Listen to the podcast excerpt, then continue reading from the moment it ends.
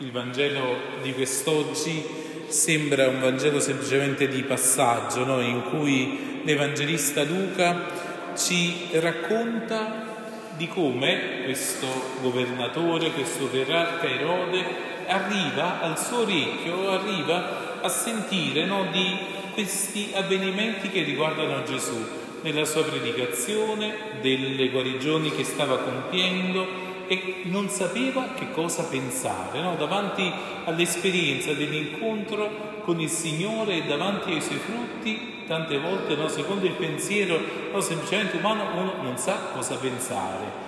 No? Uno sta davanti a queste cose in modo nuovo, forse anche con la meraviglia, dire ma cos'è quello che sta succedendo? No? Come quando riusciamo, no? anche per una grazia di Dio, forse a testimoniare un pochino di più la nostra adesione al Signore, quando riusciamo di più a vivere il Vangelo, forse le persone che ci stanno vicine no, ci dicono ma io non ti riconosco più, non sei più lo stesso di prima, perché ti comporti in questa maniera? Se non ce lo dicono, di tanto in tanto preoccupiamoci significa che forse si sono abituati no? all'essere, al fatto che noi siamo un po' tiepidi. No? Invece il fatto che noi ragioniamo e viviamo anche in modo controcorrente, il primo motivo no? di meraviglia delle persone che ci sono vicine e anche in modo lontano, anche di chi alla fine sente solo parlare di noi.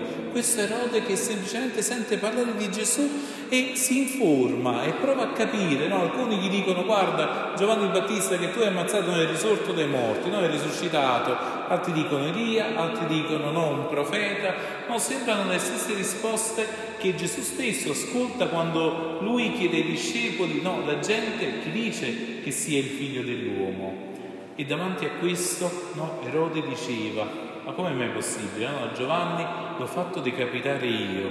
No, chi è costui del quale sento dire queste cose? Ma quanto ci può servire anzitutto fermarci no, davanti a questa domanda? Chi è costui? E poi il Vangelo di quest'oggi si conclude con questa nota e cercava di vederlo. C'è questa ricerca da parte di Erode e conosciamo Erode come una persona evidentemente lontana dall'incontro col Signore, una persona che eh, dice il Vangelo che ascoltava volentieri la parola di Giovanni Battista eppure alla fine non ebbe il coraggio di difenderlo, ma per suo ordine fu messo a morte.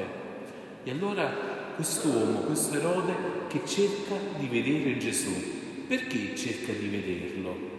Cosa sta animando la ricerca di Erode? Semplicemente vedere un nuovo mago, un nuovo taumaturgo, una persona che fa un po' il guru, che fa, potremmo dire, no, il, al tempo, no, un fartucchiere, un mago, che fa qualcosa, no? che fa qualche intruglio, che dice qualche parola bella, che vende un po' di, di parole buone, no? come forse anche eh, qualche religione nuova e vecchia anche in questo tempo, oppure c'è qualcos'altro cosa avrà diventato questa ricerca.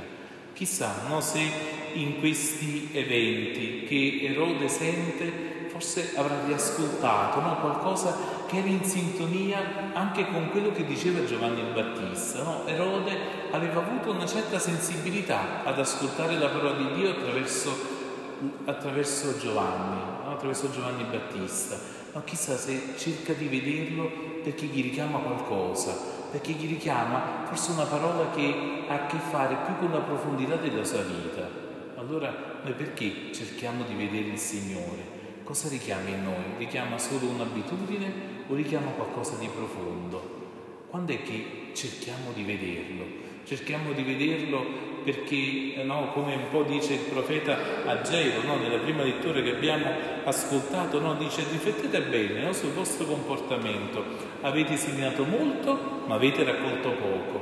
Avete mangiato, ma non da togliervi la fame. Avete bevuto, ma non da inebriarvi.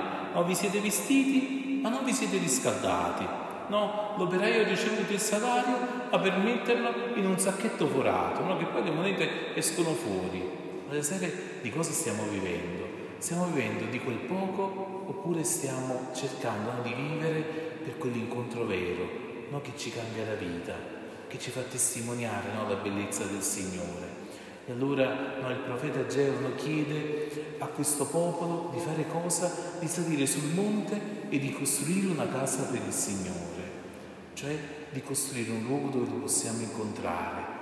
E evidentemente oggi il Signore non ha bisogno di case, non ha bisogno di templi, no, di cosa ha bisogno il Signore? Di un cuore che lo accoglie, di vite, di uomini e di donne che scelgono il Vangelo come la logica della loro vita. E allora sì, no, che possiamo chiedere in questo che veramente la Vergine Maria ci sia amata, no? in questo percorso, lei che ha accolto nel suo grembo, lei che è stata tempio del Signore e che non solo l'ha portato nel grembo, ma che l'ha vissuto no? giorno per giorno. Allora il Signore ci permetta di fare casa al Signore e soprattutto di testimoniarlo, tanto che chi guarda noi abbia, nasca in lui il desiderio di cercare di guardare il Signore.